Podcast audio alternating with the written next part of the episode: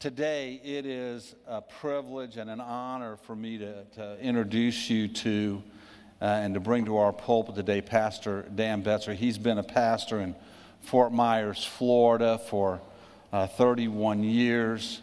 Some of you who've been around for a while will remember Revival Time, great Revival Time speaker, internationally known uh, speaker, and a great leader and influence in our generation for the glory of God's kingdom.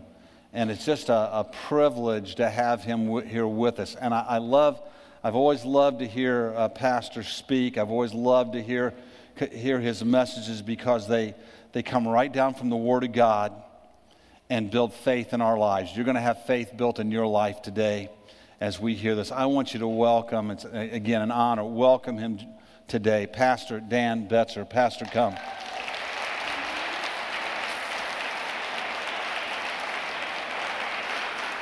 You my friend. Bless you. Good morning, saints.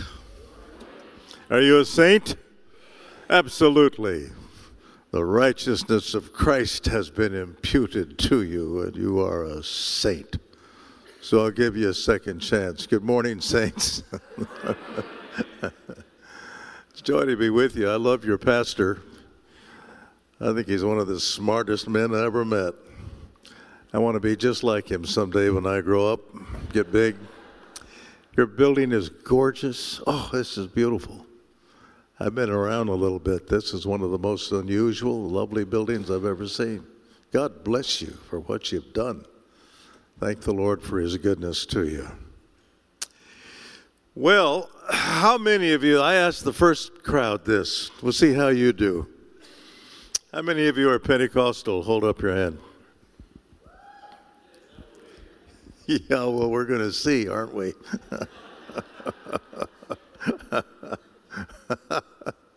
hey, we stand on Acts chapter 2. Acts chapter 2. By the way, there are more chapters than two, there's 26 more that follow it. Talks about the baptism of the Holy Spirit, which was the great seminal moment in my life, changed everything about me. When the day of Pentecost, what, was, what in the world was the day of Pentecost? The day of Pentecost was fully come. They, the hundred or so believers in and around Jerusalem, were in one place, all in one accord, all agreement in one place, Mark's mother's house there on Mount Zion in Jerusalem.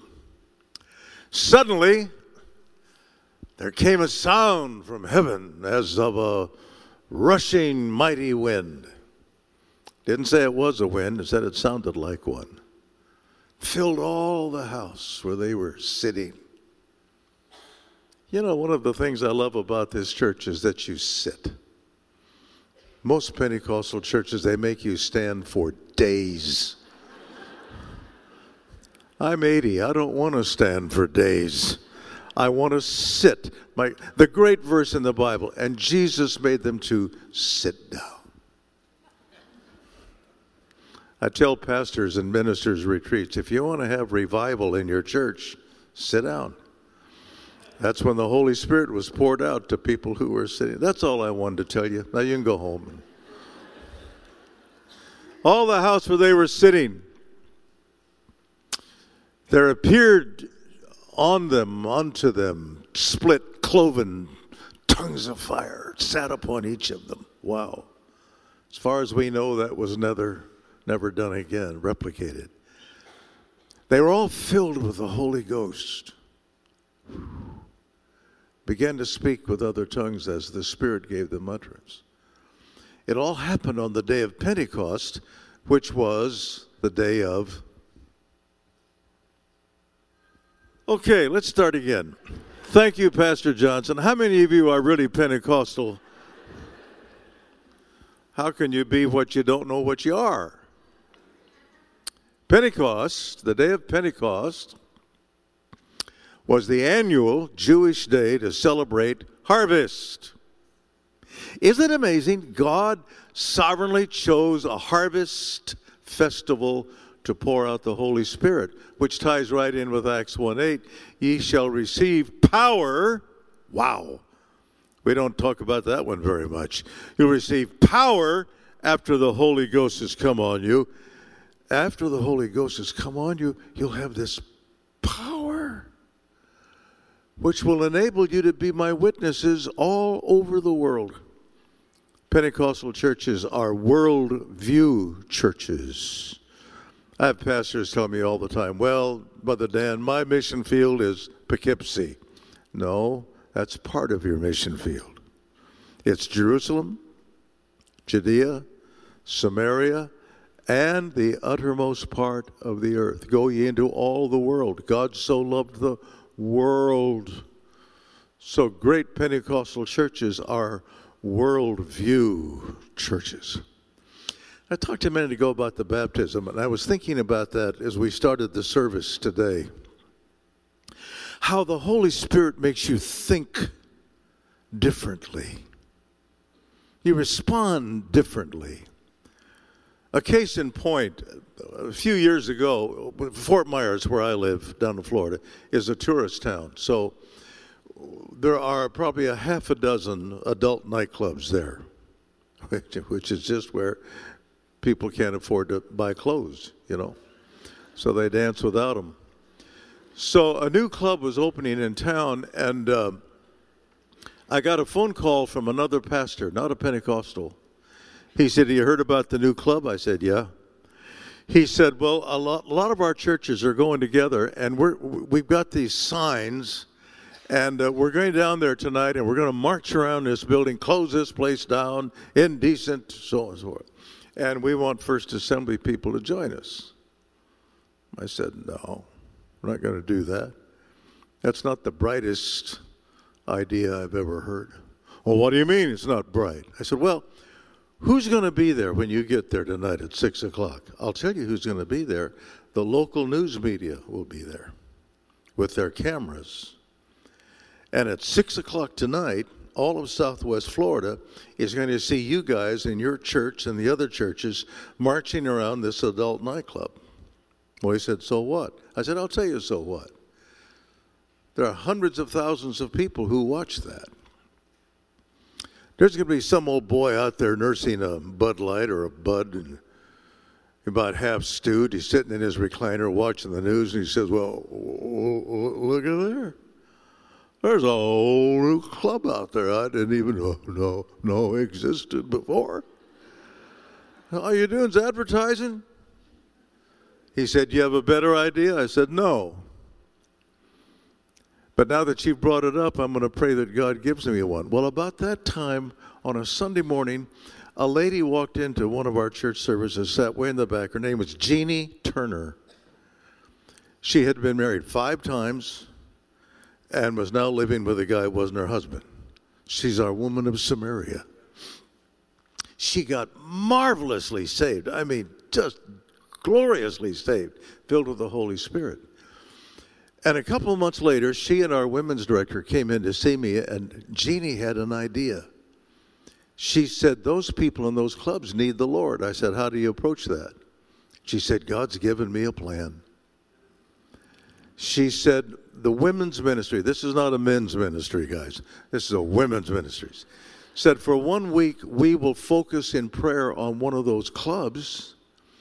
And she said on Friday night, big night, I and several others will go in with beautifully wrapped gifts. And we will stand there for a moment and we'll pray, God, one of these dancers is going to meet you tonight. Show us which one. She said, The first night we walked in there, it was, oh. We walked in there, and, and the Lord pointed out to me, Jeannie said, a lady up on the stage. Name was Melissa. She said, I was in fear and trembling, but this is what God told us to do. She said, I walked right up on the stage, walked right up to her and said, Hello, my name is Jeannie and I want you to have this gift. Not a condemnation, not a, not a piece of literature, a gift. Why do you want to give me this gift? Jeannie said, Because I love you. But Jesus loves you more. And Melissa dropped like a shot onto the stage, sobbing. And she looked up at Jeannie and she said, Are you an angel? Jeannie said, No, I'm farthest thing from an angel. Melissa said, Well, to me, you're an angel. She said, I am so sick of this business, which is very lucrative, by the way. She said, I'm so sick of this business that today, for the first time, I prayed. I prayed, Lord, I can't take this anymore, and unless you do something transcendent, when I get home tonight, I'm going to kill myself unless you send me an angel. Are you an angel? Melissa said, I guess I am. Or Jeannie said, I guess I am. Melissa became the director for our bus ministry for years. Since that time, over 150 of those dancers and a couple of the bouncers have found the Lord as their Savior.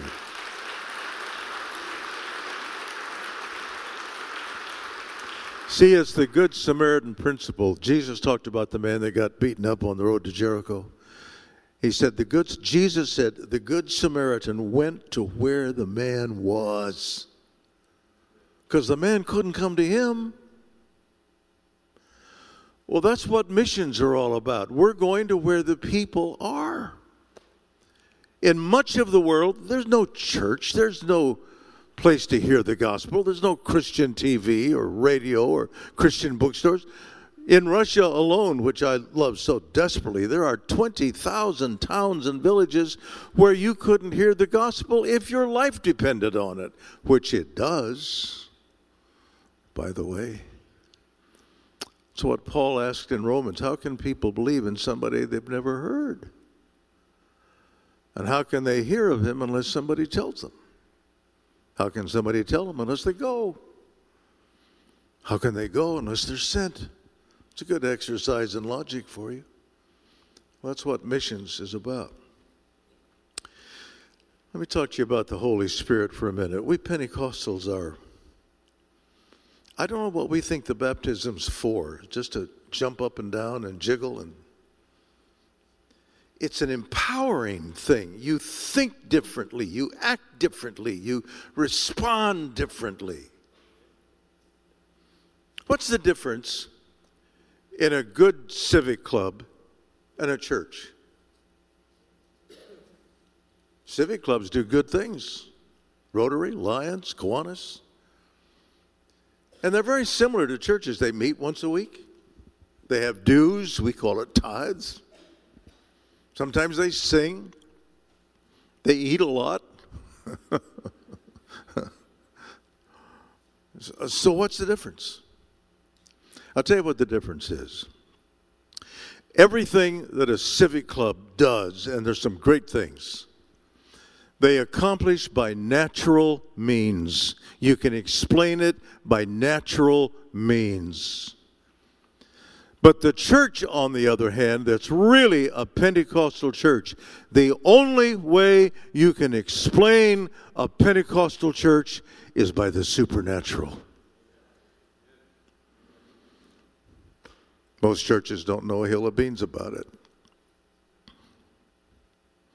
Somebody just sang Limitless. That's a good song. Limitless. You think differently, you respond differently.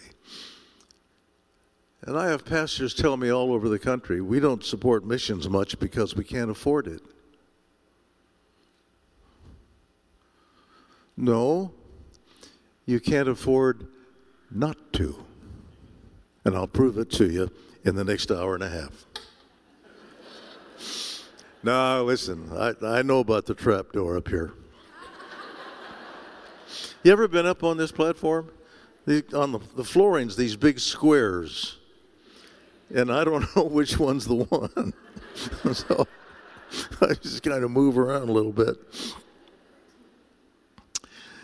I, I uh, spent most of my life in, in the media. I started broadcasting in 1940 when I was three. Seriously. And I've been in it for 77 years. All I ever wanted to be was a newscaster. By the time I was in high school, I was doing television news and then college, and I loved it. For some reason, not only God, He called me into the ministry. And I said, Lord, I'll go anywhere you want me to go, except don't send me north. I grew up in the north, and I don't do well in cold weather. And, buddy, it's cold up here. I, uh, I said, I want a beach ministry. And God is so merciful, and He let me spend the next 16 years on a beach. The beach was Lake Erie. you want to specify, you know, more carefully started a church. I didn't know anything about a church. Didn't come from a ministerial family. Came from a godly family, but not a ministerial family. So we had a first year we had about 90, 100 people. Those of you who read my new book, this is in that book. Our whole budget for the year, now this is 50 years ago, 60 years, 60 years ago. The whole budget for the year was $16,000, 300 and some dollars a week. But we couldn't even come close to it. I'd preach on tithing. People would say, Hey, man, brother, preach it. We'd pass the offering basket, nothing. After the first year, we were thousands of dollars in the red in the general fund. Well, you can't operate like that. And then it, I got very ill because I don't like pressure like that. Got very ill. And while I was down, the Lord said, Now, Dan, I'm going to teach you divine economics. Well, Lord, why aren't you blessing us? And the Lord spoke to my heart and said, I'm not blessing you because you're not in the same business I'm in. What do you mean I'm not in the same business? Well, Dan, you're in the church business. I'm in the redemption business. You get in the redemption business, I'll take care of your church business. It's a shock to me. Lord, what do you want me to do? Well, the Lord said, I want you to, first of all, have a missions convention. I said, Oh, God. Have you ever been to a missionary convention? It's Snore City, you know? I, I, I, missionaries used to come around. Do you, do you remember slides? You young people don't know what slides were. So exciting. And missionaries would come by with their projectors and their little clickers, you know, to change the slide. Here we have a tree. Here's another tree. Whole bunch of trees. African trees. Just you turn on the lights. And the, and the final slide, always the final slide. Here we see the sun sinking into the sea, and the light is going out. No man can work. And then you turn the house lights on all over the church. and I was there, I saw this. You cannot make this up. I was there, my hand on this holy book. I was there, I saw it. The missionary said, this is a picture of my wife and our pet chimpanzee. My wife is the one on the right. It's the truth. it's the truth. yeah, you had to raise an offering after that. I said, Oh God, missions. The Lord said, I'll tell you how to run them, I'll tell you how to do them. So, over all of these years, the missionary convention every November, or whenever it's done, but we do it in November, is the motor of the church. It drives everything. Everything gets shut down, and for nine days, it's missions, missions, missions, missions. And we have a missionary every week, at least in one service. Missions convention, we have about a dozen come in. It's missions. So I said, oh, I will have a missions convention. Then the Lord said, I want you to bring in Oswald J. Smith as your first speaker. Well, he died when he was 97, Billy Graham said that Smith was the greatest influence in his life. Mine too. Changed my life totally. He was a cantankerous, cranky old man. Not a motivator, but godly. Fire came out of his eyes. Incredible. And the Lord said, I want you to have a faith promise goal. faith promise is not a pledge. This is not semantics. A pledge is what you can do out of your income, your savings, whatever. That's usually pretty limited. That's why people get all tight when you talk about it. I can't. That, you're right, you can't. So don't even talk about a pledge. But a faith promise eliminates you as the source and makes God the source. And we've just said we're Pentecostal people, we're harvesters. You are not the source, God is. So God said, I want you to have a faith promise this first time of $20,000. oh, Lord. Our whole budget is 16,000 and we're not even touching it. God said, I don't care about your budget. Couldn't care less about your budget. I care about your obedience. You do what I tell you, I'll take care of you. So Smith came in. He ripped us to shreds.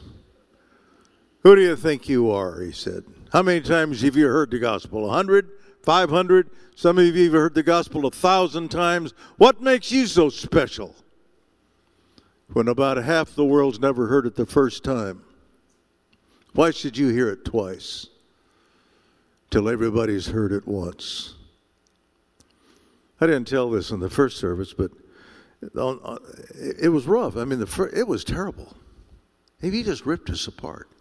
And I knew that Monday night there'd be nobody there. There were more people there on Monday night. And Tuesday night, we were setting up chairs in the lobby for people. I thought, what kind of people am I pastoring here? They called their friends, You want to have your hide ripped off in our church? Good, come with me. People were coming from everywhere. And Tuesday night revolutionized my life. I was sitting behind that old man as he spoke.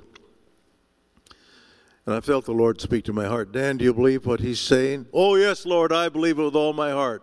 God said, Good, sell your car and give the money to missions.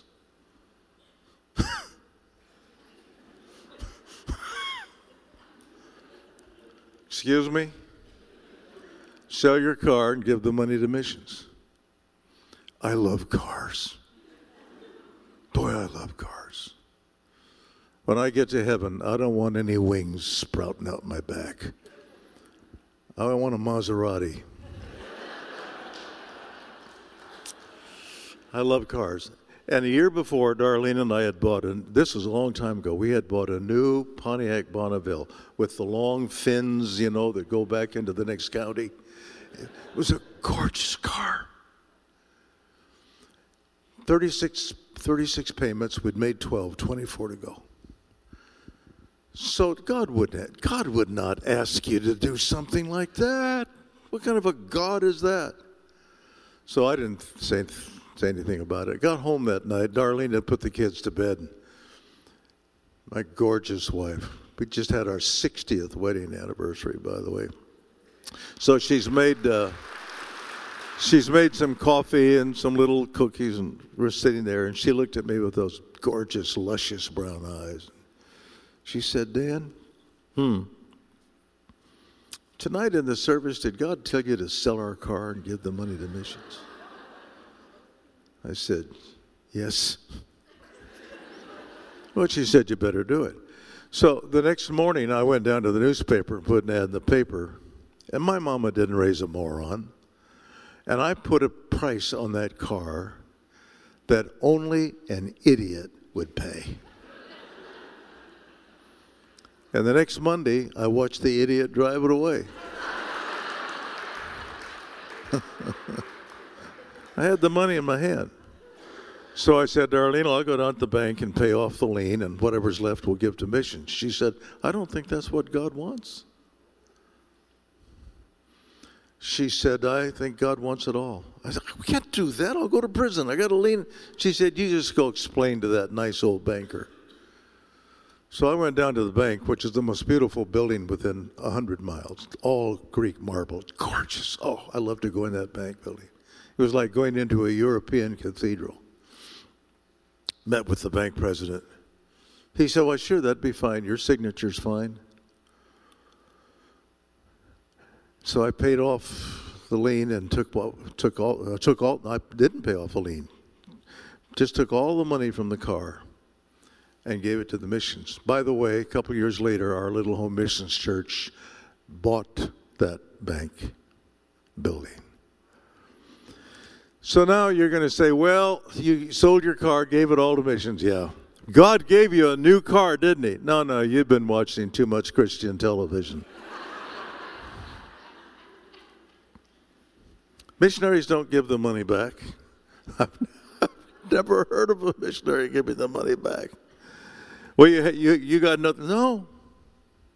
All we had to drive was a beat up old car that we'd been using as a second car. It was a beat up, old, rusted out, green Rambler. Man, I hate Ramblers. I think if you get to heaven, God will say, Welcome to heaven. Here's your Maserati. If you go to hell, Satan will say, Welcome to hell. Here's your Rambler. I hated that car. Because while God loves a cheerful giver, he'll also take it from a grouch. Months went by, drove that. I hated that car.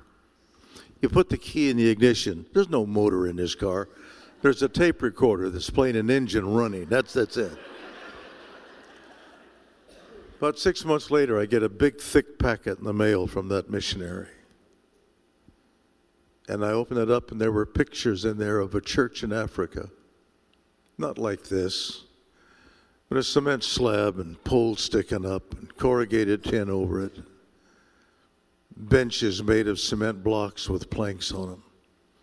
Probably five or six hundred Africans in there praising the Lord, all built with the money from that old Pontiac. And I felt the Holy Spirit say to me, What do you think impressed God more? That Bonneville or that church. See, you just think differently. You just think differently. So I had Smith come in, and the offering that Sunday, he was with us for all that whole week. The offering that Sunday in a church that could not raise $300 a week for general fund, the offering for missions was $32,000. As suddenly it dawned on people we don't live over here in the civic club mentality everything by the natural. We're living in a heavenly realm where supernatural things happen to God's people, and you cannot explain it. Explain it to us, Betzer. I can't. I can't. Only God can do things like this. This is what faith promises are. Now, about 30 years ago, um, I'm so scared of this trap up here. About 30 years ago, I get a call to go to Fort Myers to pastor the church down there. I didn't want to go there. Last place in the world I wanted to go was there. It was a troubled church. It was half what it used to be. It was full of crazy doctrine, it's, ridiculous doctrine. Uh, no holiness mores. I mean, you could do anything you wanted. I didn't want to go there. They owed millions of dollars and a declining church. But God sent us there. So, long story short, I candidated, got the vote. The district superintendent who conducted the business meeting said, Now you've elected your new pastor, brother and sister Betzer, and their children. Come down and greet them. And all the people filed by. There were 878 people there. They all came by. Oh, we're so glad you're here. We've been praying you'd come. Oh, we just love you so much, and anything we can do. And the first year, 400 of them left. They left in droves, man, and cars, and trucks, buses, taxi cabs. They just left because they didn't want to hear about holiness.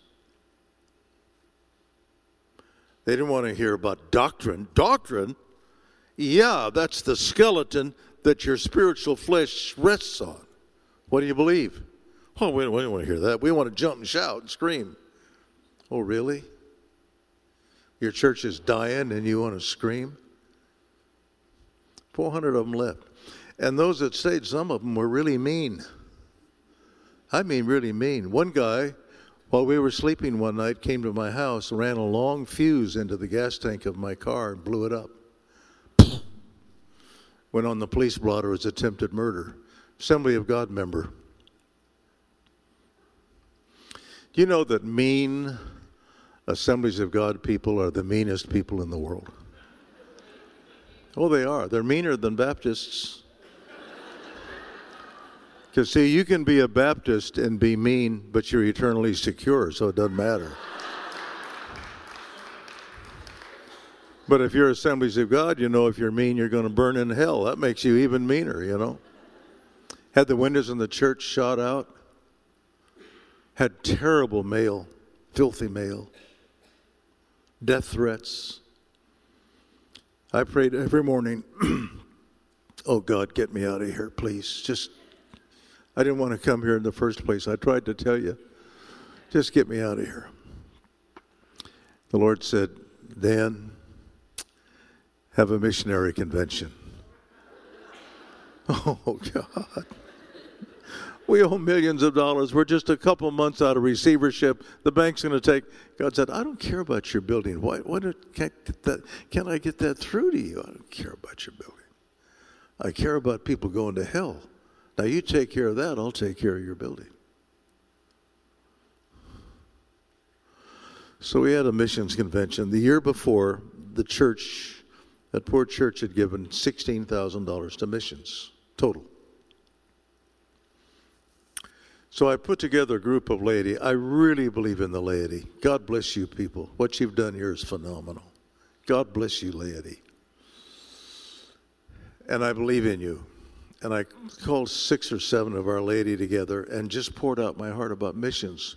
Last year we gave 16,000. We're about to lose the building. We owe millions of dollars. Let's have a faith promise goal. And in my heart, I was praying that they would believe God for $100,000 for missions. Impossible. So they called me back in. They said, Pastor, we've prayed through on this, and we've set a goal for $175,000. And I remember going, what faith I had. See, I had to explain this to the people the next Sunday. It's a big round building, had about one person in every five seats in it. And uh, it's just always an echo. I'd say, Good morning. It would come out, Good morning.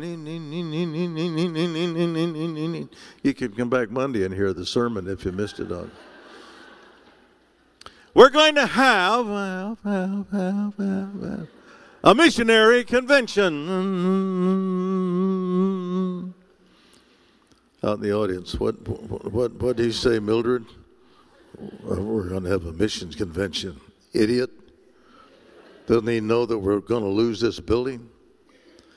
And we're going to have, uh, a faith promise goal of $175,000. Boy, a bunch of people left that morning. Man came up to me and he said, I, I, You're an idiot. He said, You're the worst pastor I've ever seen. He said, I'm leaving the church today. He said, I don't know what you're going to do. He said, I put in $100 a week. And I could just see God fall right off his throne. $100 a week. What are we going to do, angels? So, wasn't fun. But we had the missions convention, and those incredible people gave $226,000 to missions. So, what happened? Now, here's what Jesus said. Remember him, Jesus? Jesus, that we say, Your Lord? Remember, remember him? Jesus said, Go you into all the world, not just Fort Myers. Go into all the world and preach the gospel to every creature, and signs and wonders will follow. Oh, they never come first. The supply never comes first. It would be easy to give if we had a million dollars in the bank. We don't have any money there. Go into all the world and preach the gospel, and signs and wonders will follow. So a couple of weeks later, I get a phone call from a guy I've never met in my life.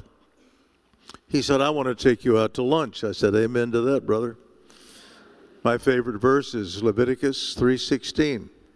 It says, "The fat belongs to the Lord." does, look it up. It's King James, same Bible Paul had. Fat belongs to the Lord. You folks who work out and exercise and diet, you're grieving God.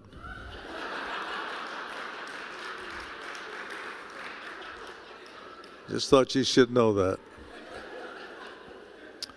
So he takes me to this nondescript little restaurant. I don't know this guy. And he said, My wife and I have been looking for a church that features missions. Your church does. We're going to join. I said, Great.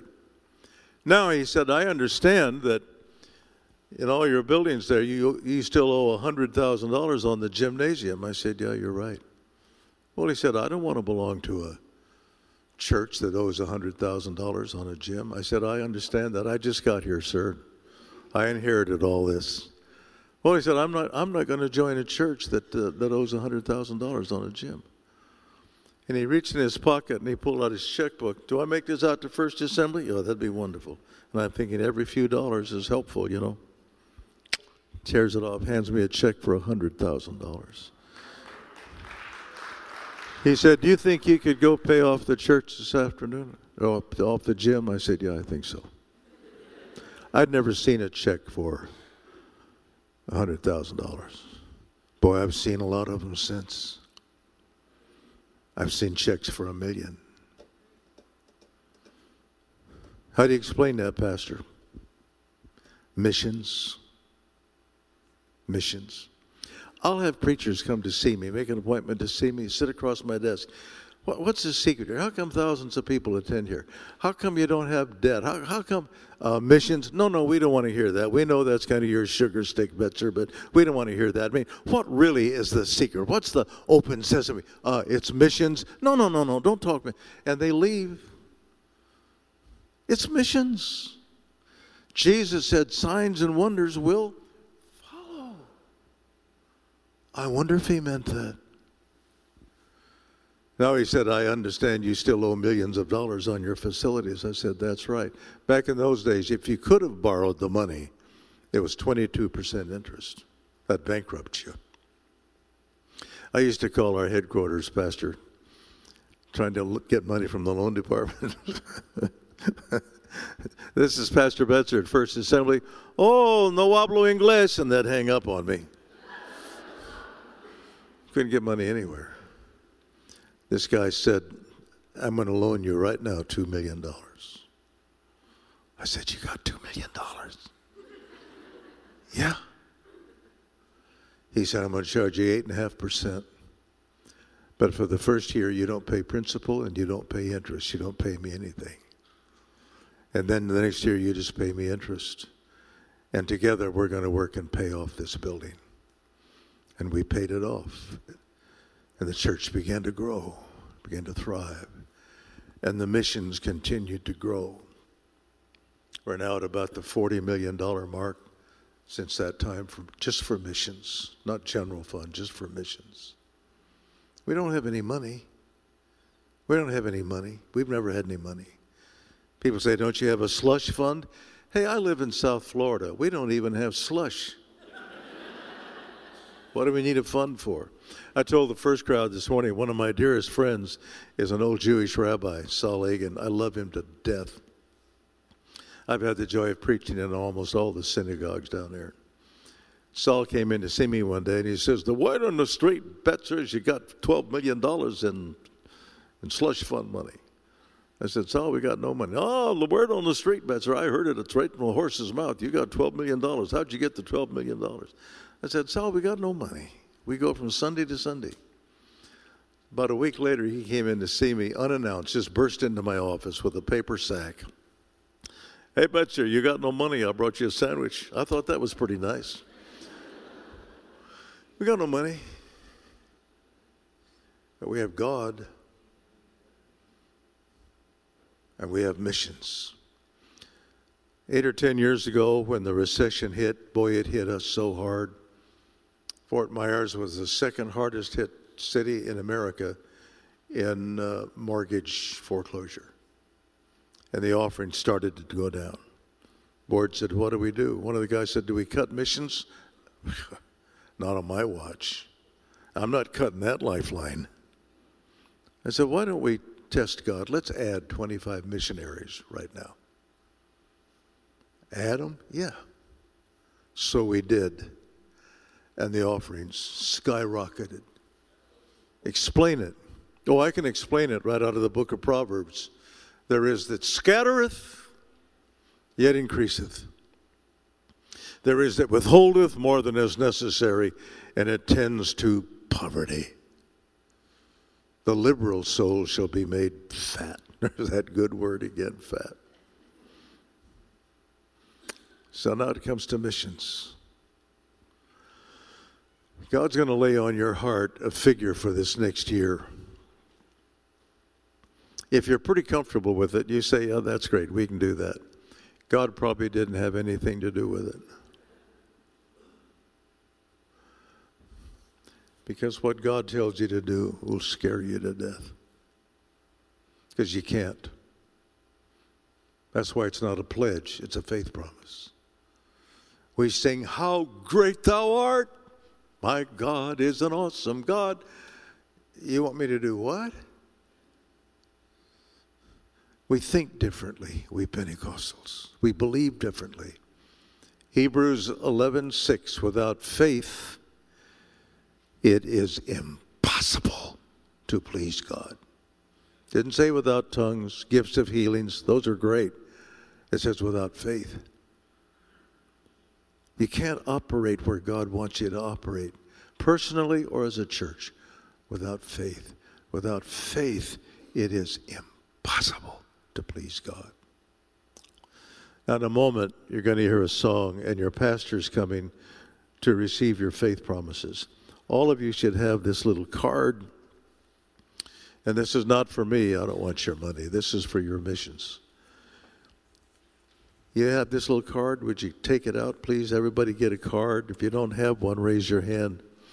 If you don't have one and you don't raise your hand, you will get warts all over your body. In Jesus' name. It's a powerful card for this cause. What cause? For eternal salvation, to keep people from going to hell. That's the cause. As a committed servant in God's kingdom, I make this faith promise. Faith promise, not a pledge. As God provides. We never done people, we never keep any records of it down in First Assembly. Then why fill this out? Because it helps us to know how many missionaries we can support and plan for the year to support missionaries and their projects to my generation around the world. And then your faith promise over the next full year. God's going to speak to you as we pray. This is for missionaries through your church. It has nothing to do with First Assembly in Fort Myers. Nothing. It's nothing. This is your ministry here. It's sure not coming to me. It's going to support missionaries. Every dime, every penny. How big is your faith? What do you think God would do through you this next year? Heavenly Father, I pray as we peruse these cards that you'll speak to every heart, young and old alike, young people, children, moms, dads, aunts, uncles, grandparents, we know that our budgets are limited. Of course we do. We're aware of what's going on. But we're also aware of who you are and of your edict go into all the world. Well, God, we can't do that without you. We need a supernatural thrust here. And so, Lord, I'm reading this card. And I'm asking you what you want me to do. This is what Darlene and I do every November for the year, and it's scary. It's the single largest expenditure of our family week after week. And somehow you provide. All these 60 years you've provided. It's amazing to me. Can't be explained in the natural. Only you could do something like this. We want to be used of you, Lord. We sing songs to be used of God. Well, here's our opportunity. Lord, would you do something supernatural, something transcendent in our lives, I pray. As we hear this song, oh God, move us to write on this card that which you would have us do. In Jesus' name, amen.